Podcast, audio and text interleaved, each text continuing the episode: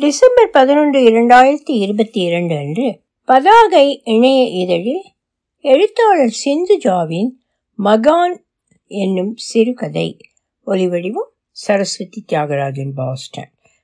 பாலு எட்டு மணி வாக்கில் மகானை தன்னுடைய வீட்டுக்கு அழைத்து வந்தான். வந்தவரின் முழங்காலுக்கு சற்று கீழ் வரை மஞ்சள் கரையுடன் வெள்ளை வேஷ்டி கொஞ்சம் இழகின காவியில் தொளதொளவென்று அரைக்கை சட்டை தலையில் முக்காலும் வழுக்கை தெளிவான சதுர முகத்தின் நெற்றியில் மூன்று வரி வெள்ளைப்பட்டை.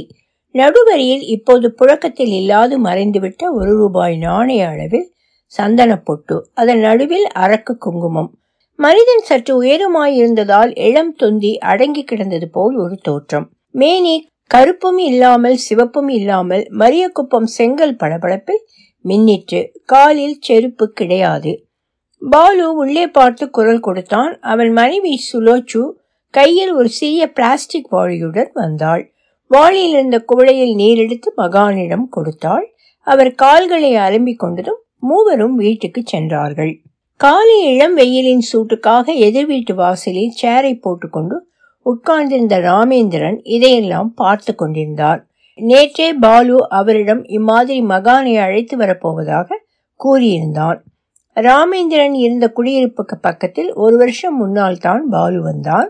அவனாகவே அவரை தேடிக்கொண்டு வந்து தன்னை அறிமுகப்படுத்தி கொண்டான் தனியார் வங்கியில் வேலை பார்த்து கொண்டிருந்தவன் விஆர்எஸ்ஸில் வேலையை விட்டுவிட்டு வந்ததாக தெரிவித்தான். அவன் மனைவி சுலோச்சு தெலுங்கு ரெட்டியார் குடும்பத்தைச் சேர்ந்தவள் என்றும் அவர்கள் காதல் திருமணத்தில் முடிந்ததாகவும் ஒரு நாள் சொன்னான் பாலு அக்கம் பக்கத்தில் எல்லோரும் தன்னை பற்றி அறியுமாறு வைத்து கொண்டிருந்தான். வங்கியில் வேலை பார்த்திருந்தாலும் அவனுக்கு எல்லா விஷயங்களிலும் கொஞ்சம் கொஞ்சம் தெரிந்திருந்தது. பாலு யாதும் ஊரே யாவரும் கேளீர் என்று அவன் தானாக ஒரு கனியின் பூங்கொண்டனாரை தனக்குள் வைத்து கொண்டு விட்டான். அவன் பேச்சும் கேளீர் கேளீர் என்று கூப்பிட்டு மயக்குவதாய்த்தான் இருந்தது. வார்த்தைகளில் அப்படி ஒரு ராயசம். பாலு அவன் வீட்டிலிருந்து வெளியே வந்து தன்னை பார்த்துவிட்டு நெருங்குவதை ராமேந்திரன் கவனித்தார். என்ன? மகானை அழைச்சுண்டு வந்துட்டியா? ஆமா அவர் பானஸ்வாடியிலே ரெண்டு நாள் தாமசம். இன்னைக்கு இங்கே வந்துட்டு கம்மனஹள்ளிக்கு போயிடுவார். சாயந்தரம் வரை இருக்கேனார். சாப்பாடு உங்காத்துல தானா? அதெல்லாம் மூச்சு பறியப்படாது. குடிக்கிறதுக்கு ஜலம் வாங்கிண்டாலே பெரிய விஷயம். எல்லாருக்கும் எல்லாம் கொடுக்கிற கை கொடுக்கிற மனசு அது. இந்த தெருவில் இருக்கிறவா எல்லாரும் காத்துட்டு இருக்கா சாமி படத்துலேருந்து விபூதி விடுறத பார்த்து வாங்கிட்டுக்கணும். அவர் கையில இருந்து சங்கு வரவழைச்சு கொடுக்கறத வாங்கிக்கணும்னு தவிக்கிறதுகள். எல்லாம் நீ சொல்லி வச்சதுதான் என்றார் ராமேந்திரன். நீங்க இன்னும் நம்பல. இல்ல அப்படியெல்லாம் ஒன்றும் இல்லை. இல்லை உங்க குரலே காட்டி கொடுக்கறதே என்றான் பாலு சற்று சரிப்பான குரலில். தான் முக்கியத்துவம் தரும் இவர் தான் முக்கியத்துவம் தரும் அவருக்கு முக்கியத்துவம் தரவில்லையே என்னும் சலிப்பு. அப்போது நாலாவது வீட்டில் குடியிருக்கும் அப்பண்ணா அவர்களை நெருங்கினார். பாலுவிடம் நேத்திக்கு மணியோட ரிசல்ட் வந்தது. பாஸ் பண்ணிட்டான். கணக்கு காலை வாரி விட்டுடுமோன்னு எனக்கு கொஞ்சம் கவலையாகத்தான் இருந்தது என்றார் ராமநாதன் சார் பாஸ் பண்ணிட்டார்னு சொல்லுங்கோ என்றான் பாலு. ராமநாதன் வாத்தியார் மணியின் டியூஷன் மாஸ்டர். அவனுக்கு காலேஜில் கேட்குற குரூப் கிடைச்சா நன்னா இருக்கும் மகான் தான் வழிகாட்டணும் என்றார் அப்பண்ணா பாலுவிடம் தாழ்ந்த குரலில். அதுக்கென்ன? வாங்கோ வாங்கோ அவர் அனுகிரகம் பண்ணுவார். எங்கள் ஆஃபீஸ்லே சுப்பாராவ்னு இருக்கார். அவர் பொண்ணுக்கு தான் கல்யாணமே ஆகாமல் இருந்தது. அவரும் பானஸ்வாடியில் இருக்கார். மகான் கிட்ட போய் காலில் விழுந்திருக்கார். இன்னும் ஒரு மாசத்துல வடக்குலேருந்து உமக்கு மாப்பிள்ளை வருவான்னு மகான் சொன்னாராம். இருபது நாள் கழிச்சு பொண்ணு கேட்டுட்டு டெல்லியிலேருந்து வந்தாளாம். சரியா முப்பதாவது நாள் நிச்சயதார்த்தம் நடந்ததுன்னார். என்றார் அப்பண்ணா. பாலு ராமேந்திரனை சற்று பெருமையோடு பார்த்துவிட்டு அவர் இன்னும் கால் மணியிலே பூஜை ஆரம்பிக்கிறீனார் போய் பூஜை சாமானெல்லாம் எடுத்து வைக்கணும். வரட்டா? என்று கிளம்பினான். அப்பண்ணாவும் அவனுடன் சென்றார். சாப்பிட வரேளா என்று அபயத்தின் குரல் கேட்டு அவர் திரும்பி பார்த்தார். வாசல் நிலைப்படியில் நின்றிருந்தாள். பாலுவுடன் பேசியது அவள் காதிலும் விழுந்திருக்கும். அவர் எழுந்து வீட்டுக்குள் சென்று கை கழுவி விட்டு சாப்பிட உட்கார்ந்தார். இட்லிகளையும் சட்னியையும் அவரது தட்டில் வைத்தவாறே அபயம் நீங்க அந்த மகானை பார்க்க போறீளா என்று கேட்டாள். அவர் உடனடியாக பதிலளிக்காமல் சாப்பிட்டு கொண்டிருந்தார். அபயம் எதுவும் பேசாமல் உள்ளே சென்று கொஞ்சம் இட்லிகளை ஒரு தட்டில் போட்டு கொண்டு வந்து உட்கார்ந்து தானும் சாப்பிட ஆரம்பித்தாள். அவர் அங்கே போகணுமான்னு தான் இருக்கு என்றார். அப்போது வெளியிலிருந்து நரசி வீட்டுக்குள் வந்தான். அவரின் ஒரே பிள்ளை. இன்னைக்கு ஆபீஸுக்கு லீவுன்னு பெரிய வாக்கிங்கா? என்றார் ராமேந்திரன் பிள்ளையை பார்த்து. அவன் ஒரு அமெரிக்க கம்பெனியின் இந்திய கிளை பொறுப்பாளராக இருக்கிறான். அங்கே அவர்களுக்கு லீவு என்றால் இங்கே இவனுக்கும் லீவு. அவன் சிரித்தவாறே ஆமா அம்மா எனக்கு டிஃபன் கொடுத்துடு என்றான். பிறகு ராமேந்திரனை பார்த்து எதிராத்து வாசல்ல என்ன திடீர்னு அப்படி ஒரு கூட்டம்? ஏதாவது விசேஷமா? என்று கேட்டான். ஓ உனக்கு அதை பத்தி எதுவும் தெரியாதோ? நீ தான் காத்தால சூரியன் மனுஷாவை பார்க்க வரத்துக்கு முன்னாலேயே ஆஃபீஸுக்கு போயிடுறேன் ஆஃபீஸ்லேருந்து நீ திரும்புறப்போ உனக்கு ஜோடியாக கோட்டான் தான் முழிச்சுண்டு இருக்கு. நம்பாத்த விஷயத்தையே உங்ககிட்ட முழுசாக பேச முடியறதில்ல. எதிராளாத்து பாலு ஒரு மகானை பற்றி ஒரு மாதமாக பேசிட்டு அலையறான் இன்னைக்கு அவர் பாலுவாத்துக்கு வந்திருக்கார் என்றான் ராமேந்திரன். மகானா? ஆமாம் பாலு அவரை நடமாடுற தெய்வம்னு சொல்லி சொல்லி மாஞ்சு போறார். அவர் முழங்கையிலேருந்தும் உள்ளங்கையிலேருந்தும் சங்கு முத்து சுவாமி டாலர்னு எடுத்து வரவாளுக்கு கொடுக்கறாராம்.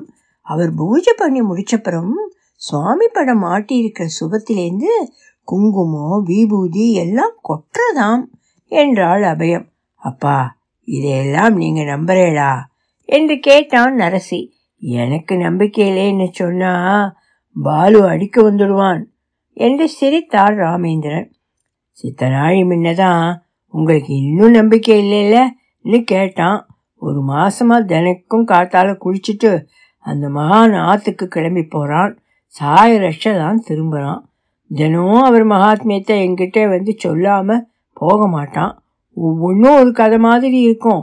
திருடங்கிட்ட பறி கொடுத்த நகையை பற்றி ஒருத்தி வந்து சொன்னா மறுநாள் திருடனே பறி கொடுத்த வாத்துக்கு வந்து நகையை திருப்பிட்டானான் பெங்களூர் முழுக்க காமிச்சும் தேவையாகாம அப்படி ஒரு ஜுரம் வார கணக்கில் படுத்துற குழந்தைக்கு ஒரு வாரம் அவரோட பிரசாதத்தை கொடுத்து குணமாச்சான் இன்சால்வன்சி நோட்டீஸ் கொடுக்க போகிற ஸ்டேஜில் யாரோ ஒரு மைசூர்காரர் இவரை தேடிண்டு வந்து காப்பாத்துங்கோன்னு அழுதாராம். ரெண்டு நாள் கழிச்சு அவருக்கு கேரள லாட்டரியிலே ப்ரைஸ் அடித்ததான் அதை ஏன் கேட்குற? பாலு கிட்ட உட்காந்தா நாள் கணக்கில் என்ன? வார கணக்கில் மாச கணக்கில் சொல்லுவான். பாலு அங்கிள் இப்படி அந்த மகா ஆத்திலேயே குடியிருந்தா குடும்பம் நடத்துறது எப்படி? என்று கேட்டான் நரசி. எதுக்குடா அவர் பொண்டாட்டியே கவலைப்படாத விஷயத்துக்கெல்லாம் நீ கவலைப்பட்டு இருக்கே என்று அபயம் பையனை பார்த்து சிரித்தாள். அங்கேயும் பாலு ஒரு பொடி வச்சிருக்கான். போன வாரம் லெவன்த் கிளாஸ் மார்க்கெட்டில் ராமண்ணா கடையில் காய்கறி வாங்கிட்டு வர போனப்போ அவன் தான் சொன்னான். தினம் உங்கள் பக்கத்து வீட்டுக்காரர் பத்து பதினஞ்சு தேங்காய் கொண்டு வந்து போடுறாருன்னு. மார்க்கெட்டில் ஒரு தேங்காய் முப்பது முப்பத்தஞ்சுக்கு குறைஞ்சி விற்கிறது இல்லையே. ராமண்ணா ஒரு காய்க்கு இருபது ரூபா கொடுத்தான்னா கூட இருநூறு முந்நூறு கிடைக்காதா பாலுவுக்கு? மகானை பார்க்க வர ஜனங்கள் தான் வெத்தலை பூ தேங்காய் பழம் ஸ்வீட்டுன்னு கொண்டு வந்து கொட்டுறதாமே. அவர் ஒன்றுத்தையும் கையால் தொடுறது இல்லையாம் எல்லாத்தையும் வந்து போகிறவாகிட்டேயே கொடுத்து அனுப்பிச்சிடுறாராம். அவர் வேற யாருக்காவது பூஜை பண்ணணும்னு போகிறதா இருந்தால் இப்பெல்லாம் பாலு தான் சாரதி. அவனோட ஸ்கூட்டரில் அழைச்சிட்டு போயிட்டு திரும்ப ஆத்திரை கொண்டு வந்து விட்டுடுறான். நீங்கள் சொல்கிறதையெல்லாம் கேட்டா எனக்கும் அவரை பார்க்கணும் போல இருக்கு. என்றான் நரசி. அப்படி போடு என்று சிரித்தார் ராமேந்திரன். ஆனால் நீ தான் விபூதி குங்குமம் எல்லாம் இட்டுக்க மாட்டியடா. அவர் வரப்போ மரியாதைக்கு நெத்தியில வச்சுண்டு ஆத்துக்கு வந்ததுக்கப்புறம் அழிச்சுண்டா போச்சு. என்றான் நரசி. பன்னிரண்டு மணி வாக்கில் அவர்கள் மூவரும் கிளம்பி பாலுவின் வீட்டுக்கு சென்றார்கள். அவர்களை பார்த்ததும் பாலு தன் ஆச்சரியத்தை கண்களாக விரித்து தெரிவித்தான். ராமேந்திரன் சுற்றுமுற்றும் பார்த்தார். தெரிந்தவர்கள் அவர் கண்களை சந்தித்ததும் கையசைத்து வணக்கம் தெரிவித்தார்கள். தெரியாதவர்களும் சேர்ந்து கூட்டம் அதிகமாகத்தான் இருந்தது. பாலு இன்னும் அஞ்சு நிமிஷத்துல பூஜை முடிஞ்சு பிரசாதம் கொடுப்பார். வாங்கிட்டு கூட்டம் கலைஞ்சிடும். அதுக்கப்புறம் அவரோடு நீங்கள் சித்த நாழி இருந்து பேசிட்டு போகலாம் என்றான். பூஜை முடிந்ததும் அவரவர் கைகளில் எடுத்துக்கொண்டு வந்த பைகளை மகான் கையில் கொடுத்தார்கள். அவரும் வாங்கி பலரிடம் அதை விநியோகம் செய்தார். எதையும் அவர் தன்னிடம் வைத்துக் கொள்ளவில்லை. ஒரு வயதான கணவனும் மனைவியும் பேர குழந்தையுடன் மகானை நெருங்கினார்கள். மகான் அவரை பார்த்து சேஷு எப்படி இருக்கேள்? என்று கேட்டார். சேஷு எல்லாம் மகானோட ஆசீர்வாதம். என்றார். குரல் நடுங்க நேற்றுக்கு மத்தியானம்தான். மது மேலே ஒன்றும் குத்தமில்லைன்னு கோர்ட்லே ரிலீஸ் பண்ணிட்டா. பாலு ராமேந்திரன் காதலிகள் என்று இவர் பேலஸ் ஆர்ச்சர்டில் இருக்கார். பெரிய மருந்து கடைக்காரர். ஏகப்பட்ட ஹோல்சேல் பெங்களூர்லேயே எட்டு பிரான்ச் இருக்கு. பையன்தான் பார்த்துக்கிறான். போன மாதம் யாரோ வேண்டாதவன்கள் இவா கோடவுனில் போதை மருந்து கொண்டு போய் போட்டுட்டு போலீஸ்லே வத்தி வச்சுட்டாங்கள். போலீஸ் கேஸ் போட்டு பையனை அரெஸ்ட் பண்ணிடுத்தோ. இவர் மகான் கிட்ட வந்து என்ன பண்ணுறதுன்னு கேட்டார். பையனை கோர்ட்டுக்கு இழுத்துட்டு போனதும் பகவான் தான். அவனை கொஞ்ச நாள் கழித்து வெளியே விடுறதும் அவரே தான். நல்ல காரியங்களை பண்ணிண்டே இருங்கோ. அது போதும் நான் மகான். அதைத்தான் இப்போ சொல்றார் சேஷு என்றான். சேஷு தன்னிடமிருந்து பையிலிருந்து ஒரு சிறிய பெட்டியை எடுத்தார் அதை பிரித்து ஒரு நகையை எடுத்தார் அந்த ஹாலின் விளக்கு வெளிச்சத்தில் அது மஞ்சளாய் பளபளத்தது. வெற்றிலை பாக்கு பழம் தேங்காயுடன் அதையும் வைத்து மகானை நமஸ்கரித்து அவர் கையில் கொடுத்தார் இது நீங்களே வச்சுக்கணும். வேற யாருக்கும் வழக்கம் போல கொடுத்துடப்படாது என்றார் சேஷு. மகான் புன்முறுவலுடன் அவர்களுக்கு வந்திருந்த பெண் குழந்தையை தன்னிடம் இழுத்து கொண்டார் யார் இவோ? எங்காத்து வேலைக்காரியோட பொண்ணு வீட்டு வேலை சமையல் வேலை எல்லாம் இவன் அம்மாவே எடுத்து போட்டுண்டு செய்யும். அதான் அத்தோட வச்சுட்டு நாங்கள் கிளம்பி வரைச்சே நானும் சாமியை பார்க்கணும்னு அடம் பிடிச்சது. அதான் அழைச்சிட்டு வந்தோம். என்றார் சேஷு குட்டி பேர் என்ன? என்று மகான் குழந்தையிடம் கேட்டார். தேவி என்றது. ஓ அது என்னோட தாயார் பேருன்னா இதை தேவிக்கு சாத்தாம வேற யாருக்கு போய் சாத்துறது? என்று அந்த மாலையை குழந்தையின் கழுத்தில் அணிவித்தார். இப்ப சாட்சா தேவியான்னா இருக்கா? அங்கு இருந்தவர்கள் திகைப்புடன் சந்தோஷத்துடனும் பார்த்து கொண்டிருந்தார்கள். பாலு ராமேந்திரனிடமும் நரசியிடமும் நான் சொன்னேன் இல்லையா? எதையும் கேட்கவோ வாங்கவோ மாட்டார். அது கொடுக்கிற கைதான். கர்ணன் மாதிரி என்றான் கூட்டம் கலைந்ததும் பாலு ராமேந்திரனையும் அபயத்தையும் நரசியையும் கூட்டிக் கொண்டு போய் மகானிடம் அறிமுகம் செய்வித்தான். இவர் ராமேந்திரன் பக்கத்தாத்திலே இருக்கார். டெல்லியில ஹோம் செக்ரட்டரிக்கு அடுத்தாப்புல இருந்தார்.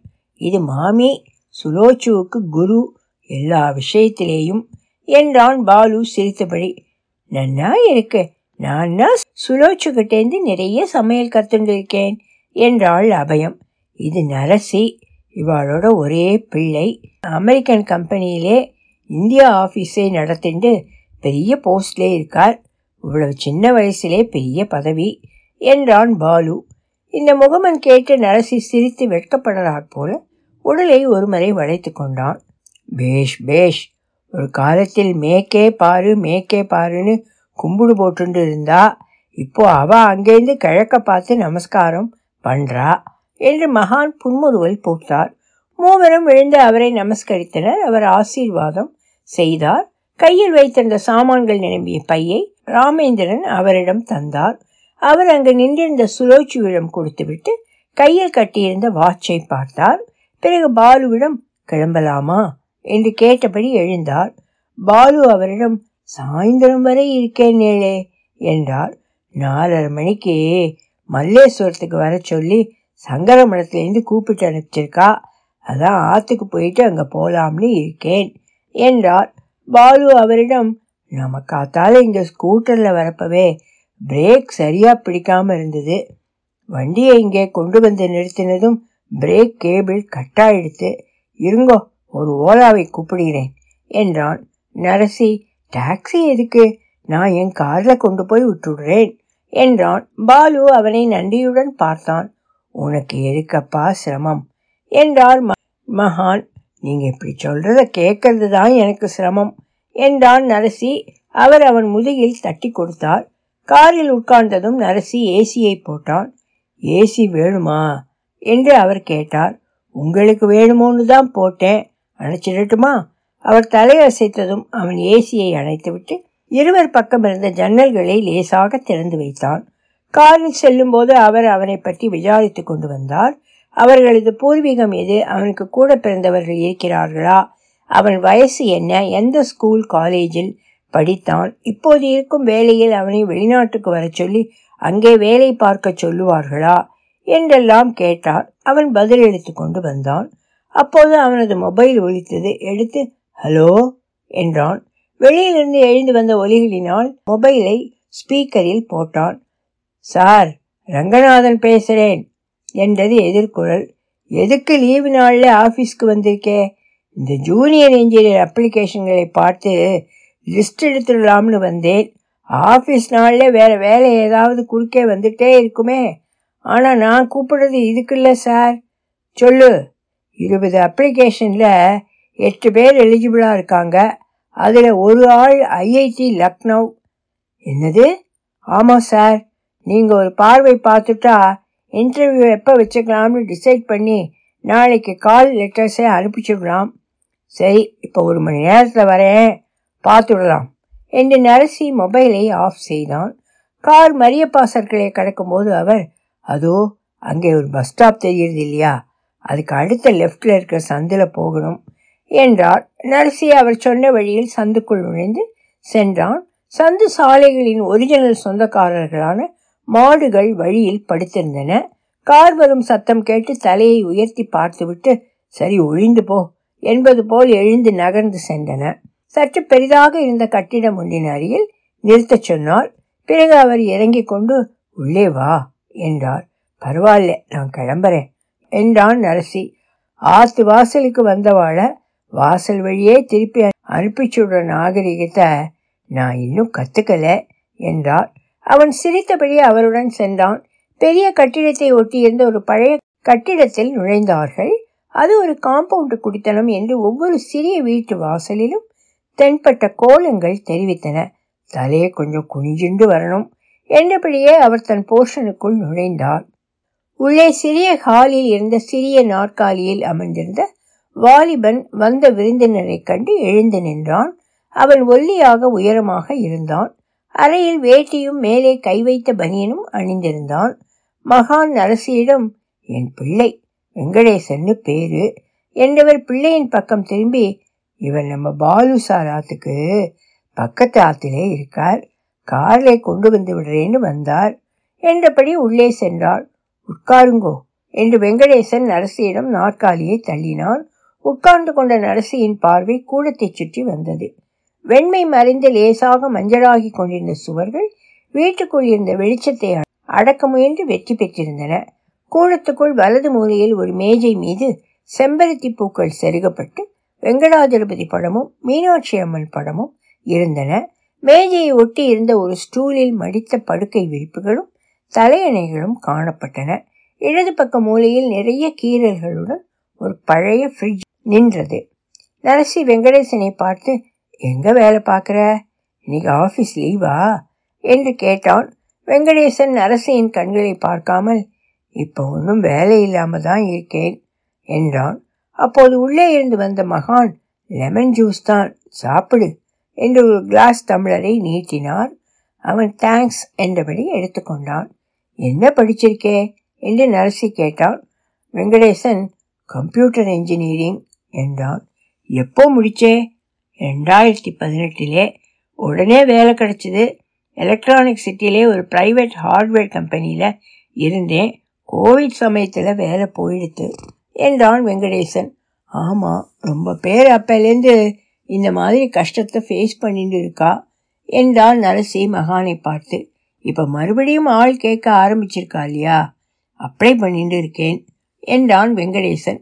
நரசி தன் கைகடியாரத்தை பார்த்துவிட்டு அப்போ நான் கிளம்பட்டுமா? ஆஃபீஸுக்கு போகணும். என்று எழுந்தான். மகான் அவன் கூடவே வந்தால் உங்களுக்கு எதுக்கு கஷ்டம்? என்று நரசி வாசலருகே அவனை தடுத்தான். இதில் என்ன? என்றபடி அவர் அவன் கூட வந்தார். அவன் காலில் ஏறிக்கொண்டு அவரை பார்த்தான். போயிட்டு வா. உன்னை பார்த்தது ரொம்ப சந்தோஷம் என்று கையை அசைத்தார். பிறகு தன் வீட்டை நோக்கி சென்றார். ஒலி வடிவம் சரஸ்வதி தியாகராஜன் பாஸ்டன்